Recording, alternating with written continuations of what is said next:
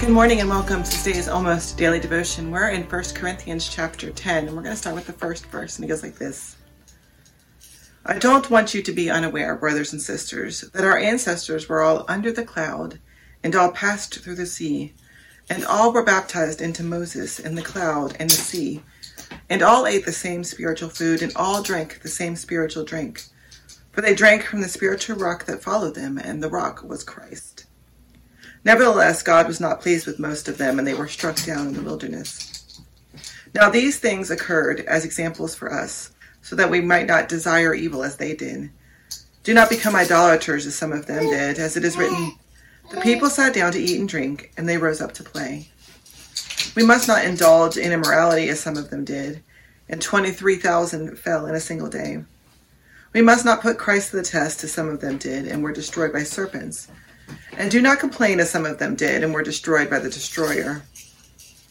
These things happened to them to serve as an example, and they were written down to instruct us, on whom the ages ends of the ages have come. So if you think you are standing, watch out that you do not fall. No testing has overtaken you that is not common to everyone. God is faithful, and he will not let you be tested beyond your strength. But with the testing, he will also provide the way out, so that you may be able to endure it. Now, this passage is one of those that's used in pretty bad ways. That is used as a cudgel or a battering ram or a hammer on people. It's one of those passages that we use to say, you don't measure up. You're not good enough to be part of our group unless you do XXX next, right? And we use this passage as a way of excluding people, as making people not feel like they're good enough for God's love as a way of saying, unless you live up to my standards, which, by the way, I can't even live up to, then you don't, you're not allowed in. You don't count.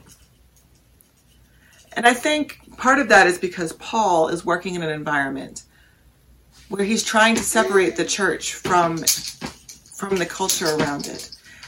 He wants to he's forming a new organization, a new distinct group and so he's always doing these extreme contrasts with the society or with um, the religious traditions they came from before. He's always drawing these big black lines in order to help them see that they're not part of this group anymore. They're part of this new thing that God is doing. And it's really dangerous. It's really dangerous. They tell you um, in parenting, if you have more than one child, not to compare your children one to another. Why why can't you clean up your room like your brother did? Why can't you get good grades like your sister does? It's you know bad parenting 101, and you can tell Paul didn't read any parenting books. and we have to remember that Paul has an attitude of extremeness. He is a zealot. He is somebody who goes full bore whichever direction he's going in, and he's not particularly interested in nuance. He's not particularly interested in how it affects people. Um, on the inside unless it does so in a way that convinces them to have more faith in God, to have the right faith in God. And so when Paul tells us all of these things about the Israelites and the numbers of ways that they fell and the number of ways that they strayed from God, he's doing it in a way that indicates, that tells us that we will stray from God too. We're going to make bad decisions. We're going to make bad choices. But God did not forsake the Israelites in the desert. God did not leave them in the desert.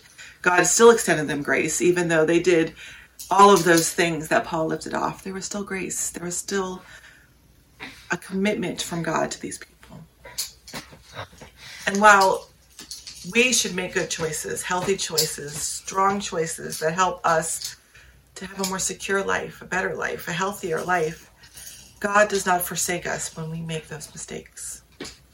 God does not leave us in the desert. God does not leave us onto our own devices, but instead walks with us. Instead extends us grace and love.